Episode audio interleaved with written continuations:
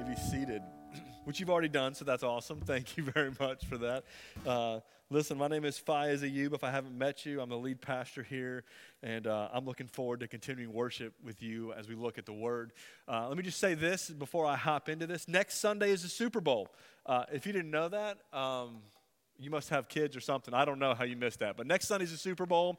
Two things I want you to know as a church family. One is we're going to be doing a potluck meal after church next Sunday so we can hang out, spend some time together. So that means we need, potluck means we need you to bring food, uh, good food, and plenty of food so we can feed everyone. If you forget food, that's okay. We still want you to come. We'll feed you. Uh, we're doing that next Sunday.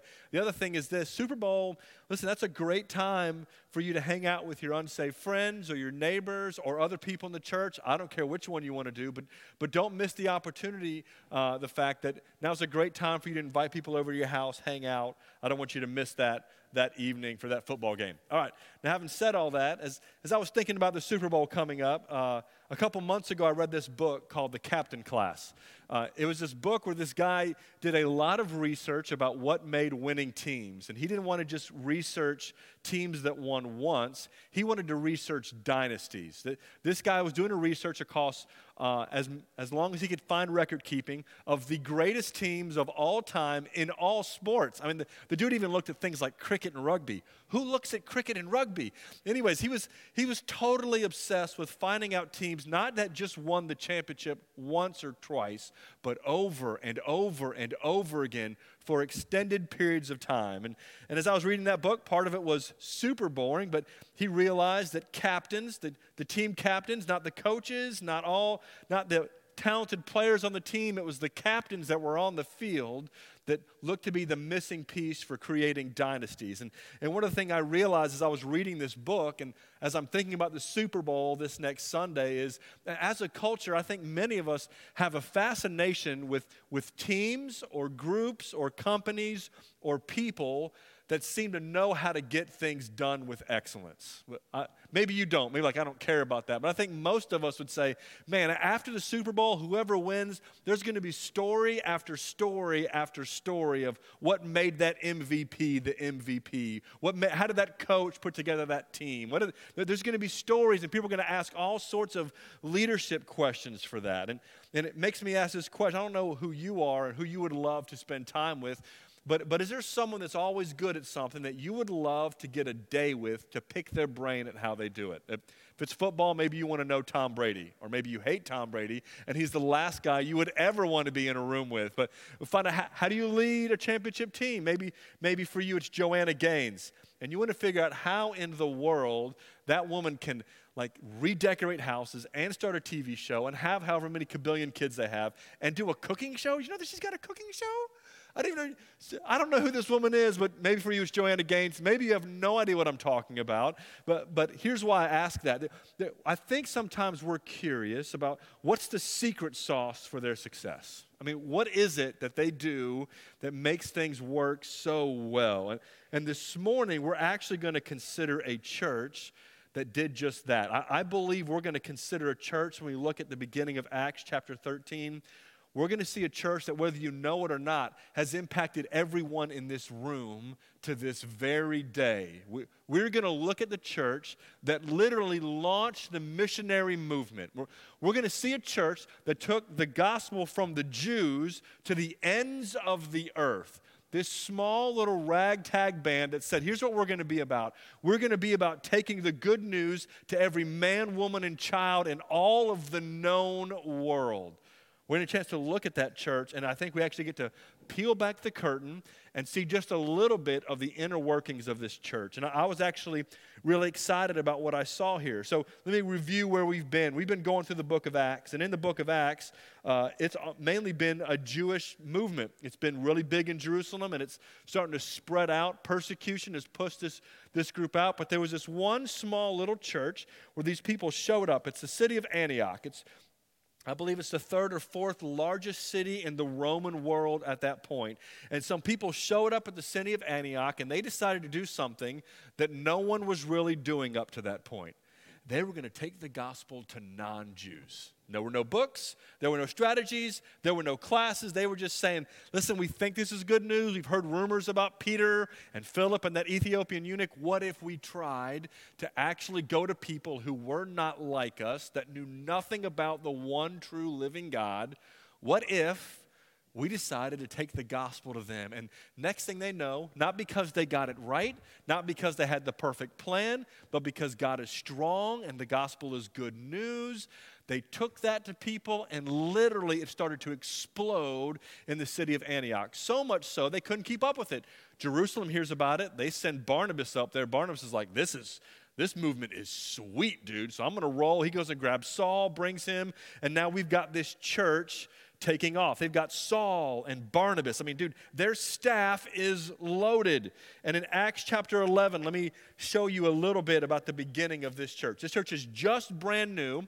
Acts chapter 11, verse 27 says this Now, in these days, prophets came down from Jerusalem to Antioch. These, these prophets are people who uh, they know the word, but they also, there's this movement of the Spirit where He will give them words to say. It's a crazy thing that's happening in Acts. Verse 28 And one of them, named Agabus, stood up and foretold by the Spirit that there would be a great famine, and look at where this famine is going to happen over all the world. It said this took place in the days of Claudius. So they're meeting, and all of a sudden one of them stands up and says, You know what? I feel like God just told me there's going to be a famine over the entire world. I don't, I don't understand what this meeting looks like. I don't know what I would do if one of you tried to stand up and do that right now. But, but look at what these disciples do. Verse 29.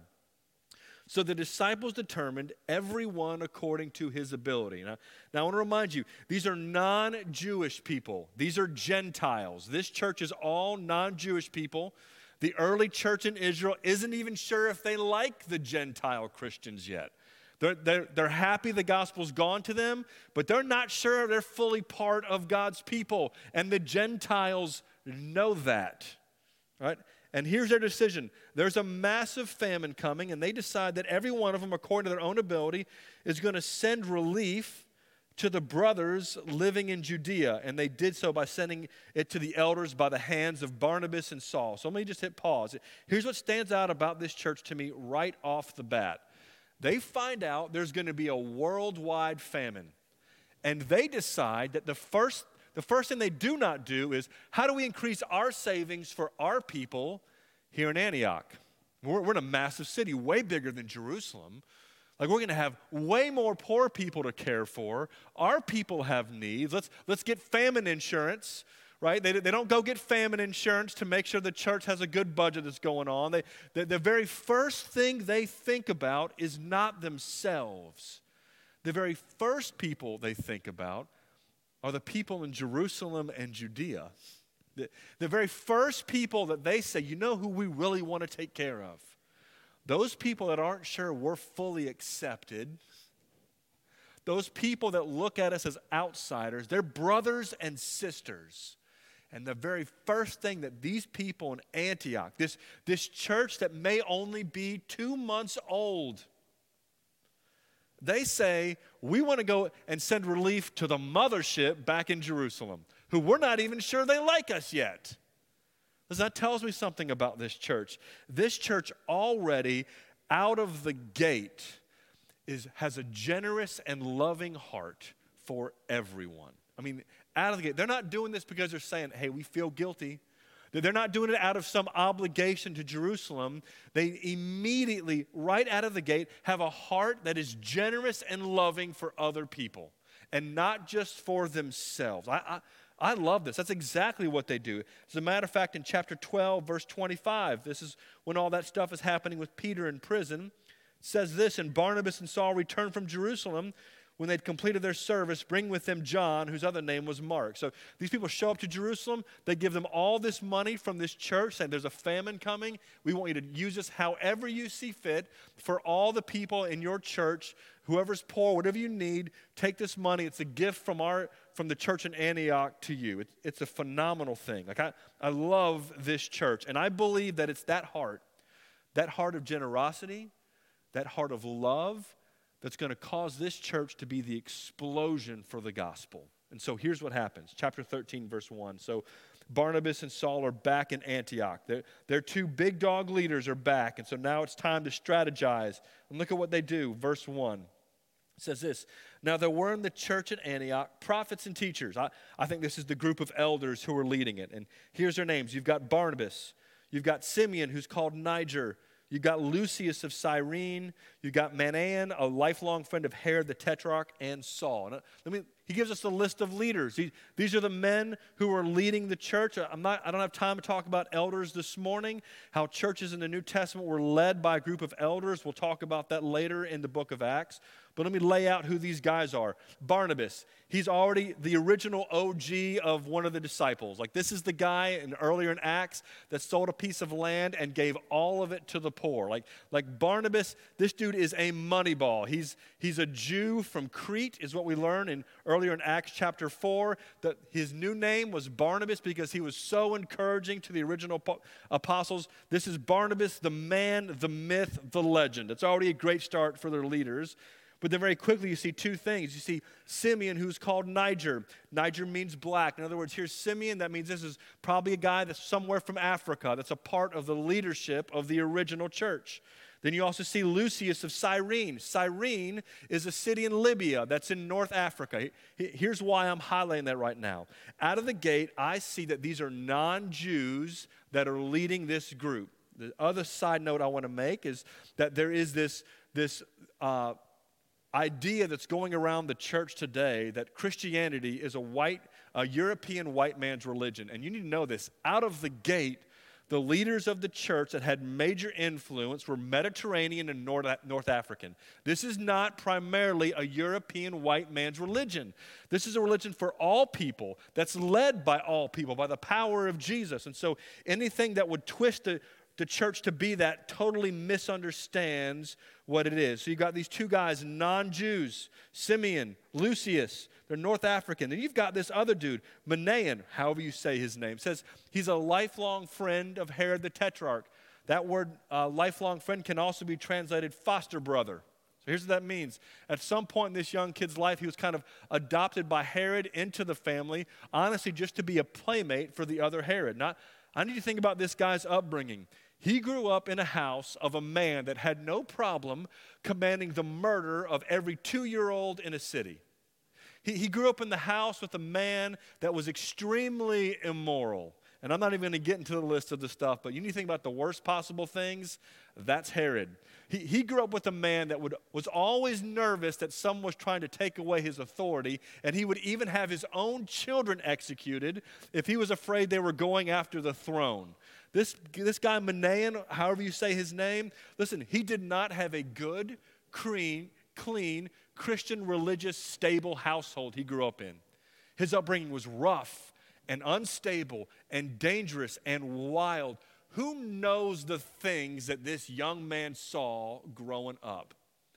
And this guy that does not have pedigree, that does not have a clean upbringing, this man that's probably recently come to Christ in the last couple months, this guy that's, that's not a good, clean Jewish man, but he's something else. This guy is already, because of the work of Jesus, he's already in leadership in the early church.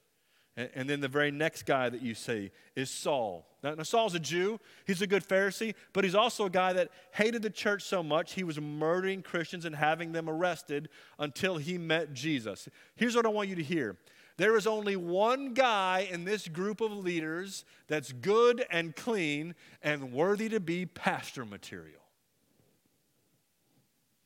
There's one that's been to seminary, his name's Saul, but that dude wrecked his life completely because he's a murderer.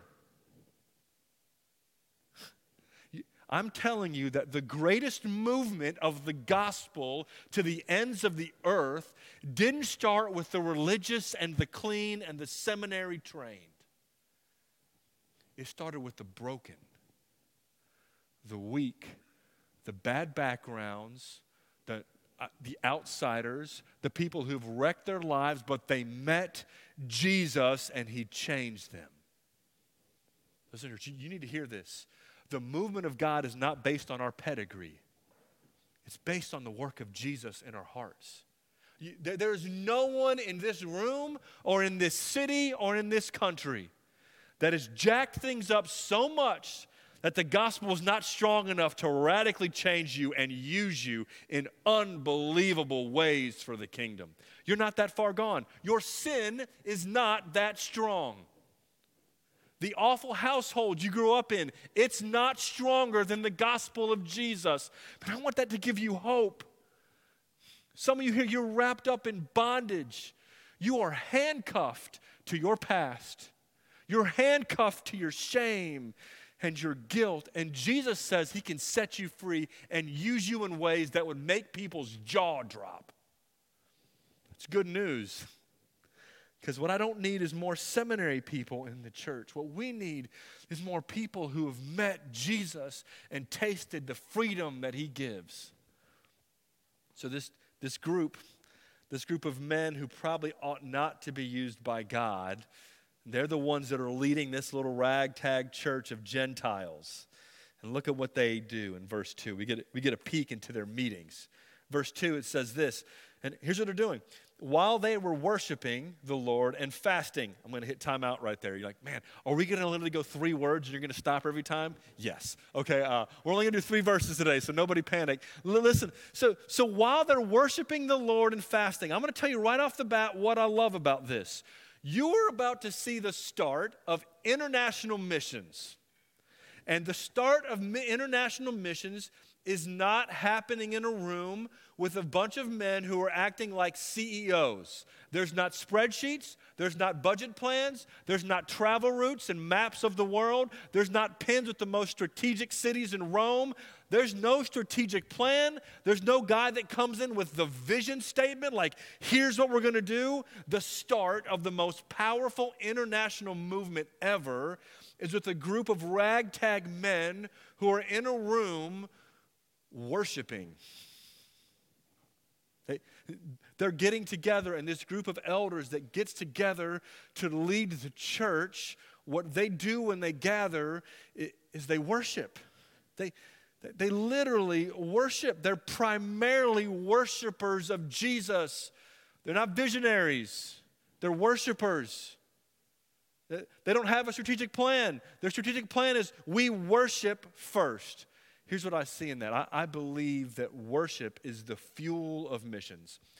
There's a famous quote by a guy named John Piper. I think I've read it to you before. It's in his book, Let the Nations Be Glad. And his opening paragraph in the book says this missions is not the ultimate goal of the church. Reaching people is not the ultimate goal of the church. Worship is. Missions exist because worship doesn't. Worship is ultimate, not missions, because God is ultimate, not man. Later on, the next paragraph, he says this it's the goal of missions, worship. Worship is the goal of missions because in missions, we simply aim to bring nations into the white hot enjoyment of God's glory. The goal of missions is the gladness of the peoples and the greatness of God. He, that's big, fancy words to say this. Here's what we want we want every person to meet and know and worship Jesus. Our goal in, in missions is to help you encounter the living God and worship Him. Missions is about worship. And, and here's, here's some implications for you. I think right here at the very start of this movement, we find a group that start with worship and fasting. And I believe that this is true. A church that is stagnant in worship will always be stagnant in missions. You don't love and adore and worship Jesus, your heart doesn't burn for him, you will never, you will never be able to step out into the mission. The heart of it is passionate worship of God for who He is. It's a hunger for Him and a longing for Him. And this is important to us because I do not want a church to try to reach out and begin to engage their neighbors and the mission if we don't have a heart of worship. Our heart's got to burn for Him. That has to be the thing that is driving us out this unbelievable love and adoration for Him. I, am just telling you, you cannot survive mission without worship. You, you can't make it. Listen, some of y'all, I get super concerned. We've got a school here. I get super concerned that I've got staff that are pouring themselves out for students and family to the point of exhaustion. And they're going to shipwreck their faith because worship is not happening in their heart. It'll ruin you, it'll wreck you,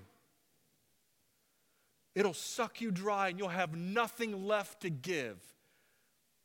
You want to work at a church and be on staff at a church and be in the ministry? If you do it without worship, you won't make it.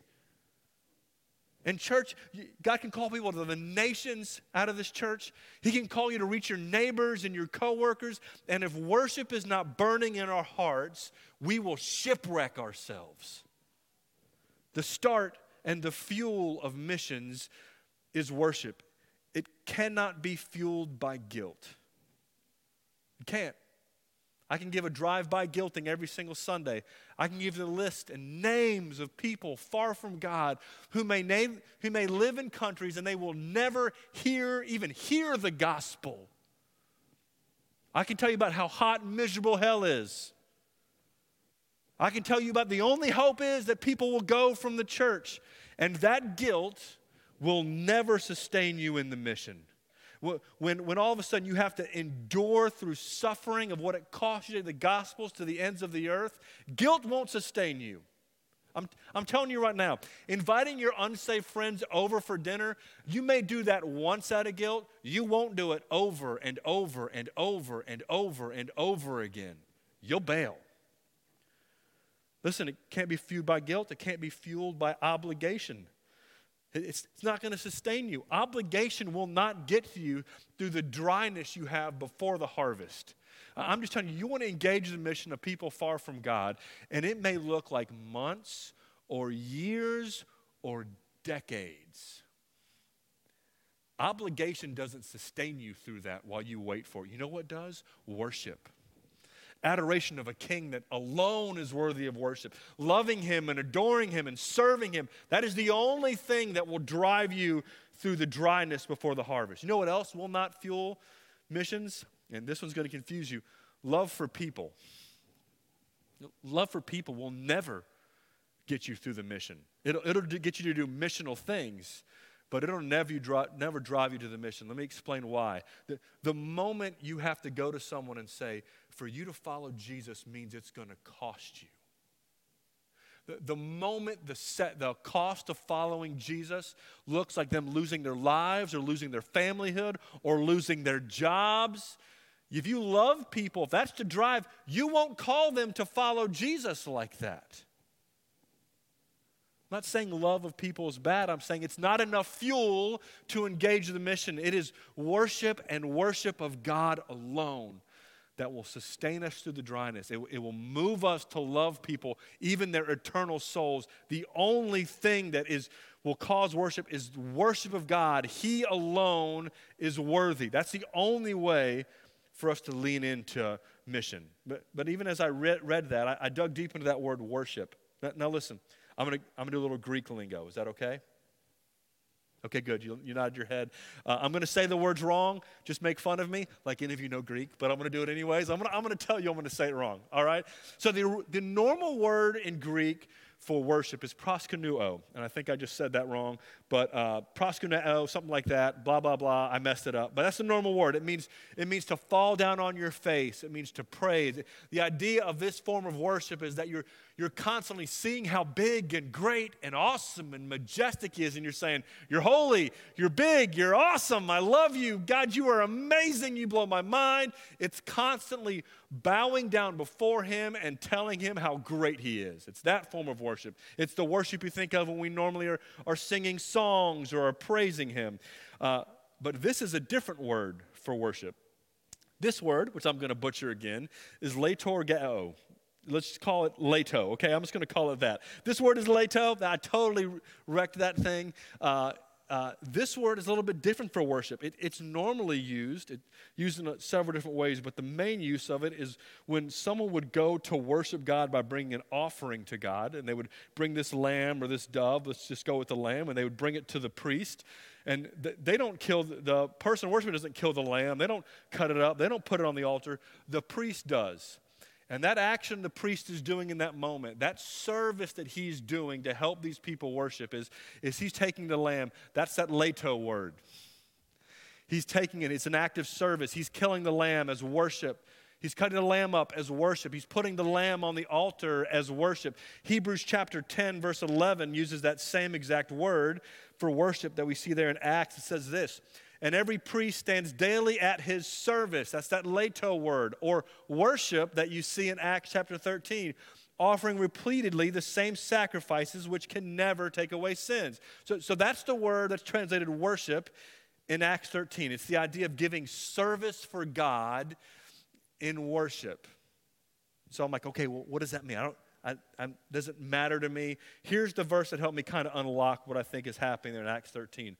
Romans chapter 12, probably a super famous verse for church people. It says this in verse 1.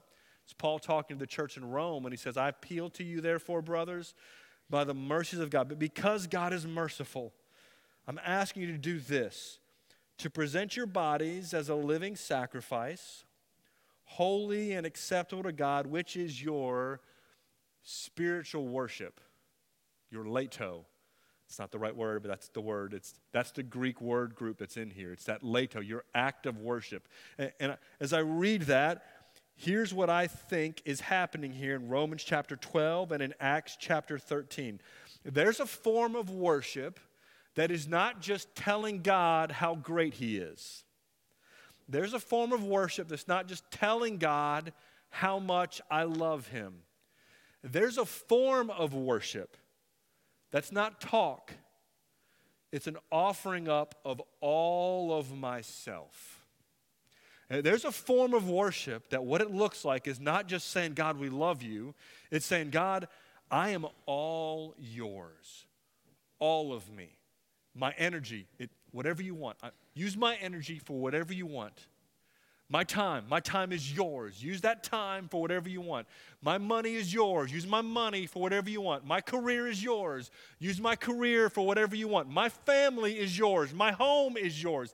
Everything that I have, everything that I am, all of it, I'm putting all of who I am on the altar and saying, You use me however you want. And here's the worship that I think is happening in Acts chapter 13 in that room. There's this group of men that are leading the church, and they're worshiping God, and they're saying, We are yours. Every single one of us here belong to you. Every single one of us are offering ourselves up to you to do whatever you want, whatever you call us to, all our money, everything, it's yours. This church is not ours, this church is yours. We're putting this church up to you, saying, God, we are at your service. Do whatever you want with us. It's that moment of worship where they're putting themselves on the altar over and over and over again, saying, I'm not my own. I'm not king. I'm not in charge. It doesn't belong to me. It all belongs to you, and I am yours. And it's this moment of worship where I put it on the altar and say, Listen, I, every day of the week and every hour of the day, I give to you to use however you want. So let me ask you ever worship Him like that? Or does that scare the living snot out of you? To sit there and say, okay, okay God, uh, I, I, mean, I can give you Sunday mornings. I, I can give you 15 minutes a day to read my Bible. But if I'm supposed to take all of who I am and offer it up to you to do whatever you want, I mean, what if? What if he says, that career, yeah, I got a plan for it. Okay, wait, hold on. Come on, God, I, I sacrificed a lot for this career. I went to school for it. I've been moving up in promotions. Like, I, have got a plan for my career. like, are you going to break this whole thing? What if he says you're home? Okay, and maybe I don't care about those because you hate your job and you hate your house. I don't know. Uh, what if he says, okay, that money, I've got a plan for it. And what, is, what if he wants you to do something with money that's spending more than you're comfortable spending? I mean, what if, oh no, I say, God, my family's yours, and what if he, he actually takes me up on that and he sends my kids to God knows where, or my grandkids to God knows where, to the end of the earth? Am I, uh, Okay, listen, God, I like my Christmas with my family. I like my family in my town with me. Like, you're not, like, I, I, love serving you. I'll do whatever you want in the church. I'll teach whatever Sunday school. I'll be a deacon. I will serve my brains out of the church. I'll give 30% of my income. Don't send my kids overseas. Or maybe your fear of putting everything on the altar is, man, maybe your fear isn't he'd call your kids. Maybe your fear is he would call you. Listen, there is no mission unless there's worship that says, all of who I am and all that I have is constantly, repeatedly on the altar for you. I, I'm, I'm telling you, you won't reach your neighbors without putting yourself on the altar. You, you won't speak the gospel to your coworkers until you put yourself on the altar. You, we just won't. The start of engaging the mission is a heart that says, I am all yours. Do with me whatever you want, whenever you want, and I will follow you and do it.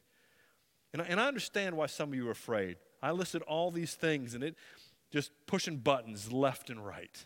I, I want to help you work through that very quickly with just a few things. First of all, I want to ask you a few questions. I know you're afraid to put whatever fill in the blank is. If you're afraid to put it on the altar, you, you got that thing in your head you're afraid to put on the altar? Or things? Let me ask you a few questions. Number one, do you believe, do you really believe that God loves you and is trustworthy? You can actually trust Him? Is the reason you're afraid to put it on the altar because you're afraid he's doing something mean to you? Uh, you're afraid he's not trustworthy? You're afraid that he's not loving, that he's using you like you're some type of. Throw, is that why you're afraid to put it on the altar? Listen, if you don't believe he's good and he's loving and he's trustworthy, I, I get that it's scary. I want to remind you of the good news of Jesus. He loved you and me so much that he sent his only son to die on the cross. That was his expression of, man, I love you.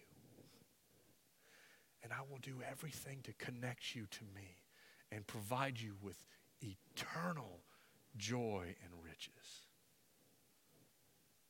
I think that's, that's a pretty big expression of love. Listen, don't, don't doubt his love. Every time you doubt his love and trustworthiness, you look at the gospel. The other question is this Is he your God or not? Maybe the thing for you is not that you question his love for you, you just don't like him meddling with your stuff. Listen, you, you need to hear me. The question for you, if that's the reason you want to put it on the altar, the question is very simply is he your God or is he a little hobby that you do on Sunday mornings? He will not be a hobby. he is not tame and he will not sit quietly in your living room and behave nicely. He is the almighty king of the universe. And if he is not that, then he cannot save. If he's not your God, he's probably not your Savior. But then there's a third thing. Maybe the thing for you is not, hey, I, I, trust him, I'm just afraid. Maybe for you, no, he's my God, I'm just still nervous. I just, I don't know how to do this. It terrifies me. I just, again, I'm going to give you the gospel here. I want you to know that Jesus did exactly that with the Father. He said, God said, I want to save those people. That means I want you to go down to that earth as a baby. And he's like, whatever you want. I mean, the Almighty created the universe became a baby and had to endure poverty and humiliation. No one knew who he was, no one believed him. And then he went to the cross. And remember what he did the night before? Before he went to the cross, he said, God, I just, is there any other way? Not what I want, but what you want. He laid it all on the altar and said, God, I am all yours. Listen, that is exactly how Jesus saved us. He offered himself fully and completely to God. And the Bible says he did it for the joy that was set before him. He looked out and said, God's going to do something. He's going to save people. He's going to make everything right and fix everything that's broken. And it may hurt like crazy, but my stance is that I am literally going to put all of who I am on the altar. I'm telling you that Jesus did this so that you and I can have the power to be able to do the same exact thing. Listen, it may be hard. I'm just telling you, Jesus can change you and He's enabled you with the same spirit He had in that garden to give you and I that same spirit over and over and over again every single day to put ourselves on the altar. And look at what God does. Look at the second half of verse 2. These men do it and they're fasting, they're serious about it. I'm not even going to eat because I just want to be all yours, God. And the Holy Spirit said, I don't know how this worked, set apart for me Barnabas and Saul for the work to which I have called them. So they're sitting there going, okay, whoa, whoa, whoa, whoa, whoa, Barnabas and Saul? The two best preachers we've got in the entire church? Come on. Like, I, and it's, I'm not sure what happened here. It, it doesn't look like Barnabas and Saul showed up and said, We think God wants us to do this. It looks like they're in the room saying, God, we're all yours. And probably one of the prophets stood up and said, God said it's supposed to be those two. And you're like, uh, crazy guy, blew it again. He's wrecking staff meeting. I'm so tired of his outlandish ideas.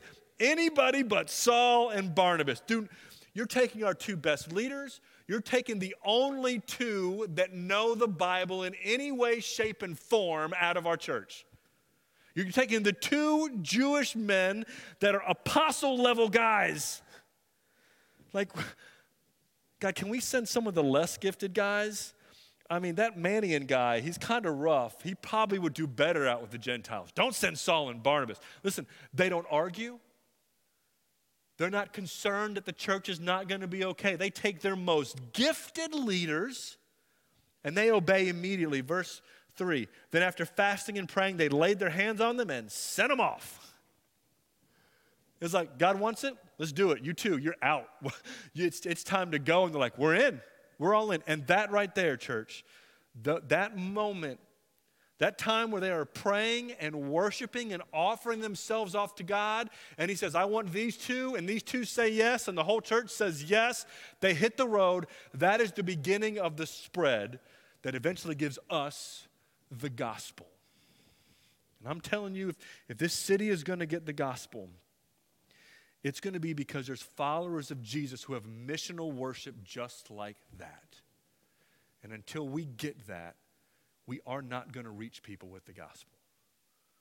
Church, I want to take a moment here. I'm going to ask our worship team to come up. I, I want to take a moment to guide us in a time of prayer and a time of response to what God might have said to us. So we're going to take a moment. I'm going to lead us in a prayer of offering ourselves. I'm also going to give you some time for you to pray in response to God. So would you bow your head and close your eyes? And, and right there, man, if, if there's something that you don't want to offer to Him and you felt God convict you of it, would you just take a moment and you would you just say, God, I just. This is hard. I want you to know he understands. Remember, I mentioned him in the garden. He understands how hard it is. I want you to ask him to help.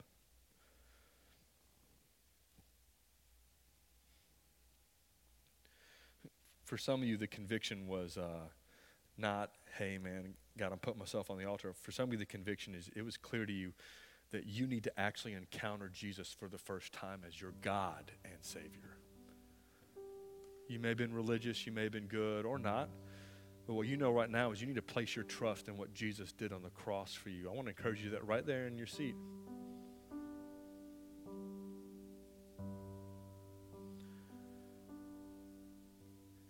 Would you take a moment and would you worship and adore God for actually sending his son on the, to die on the cross for us? He actually did this. He put himself on the altar for you and I.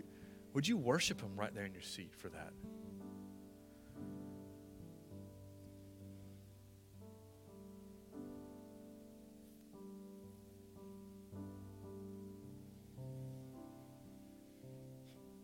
Would you just take a moment and would you put all of who you are on the altar for God as an act of worship?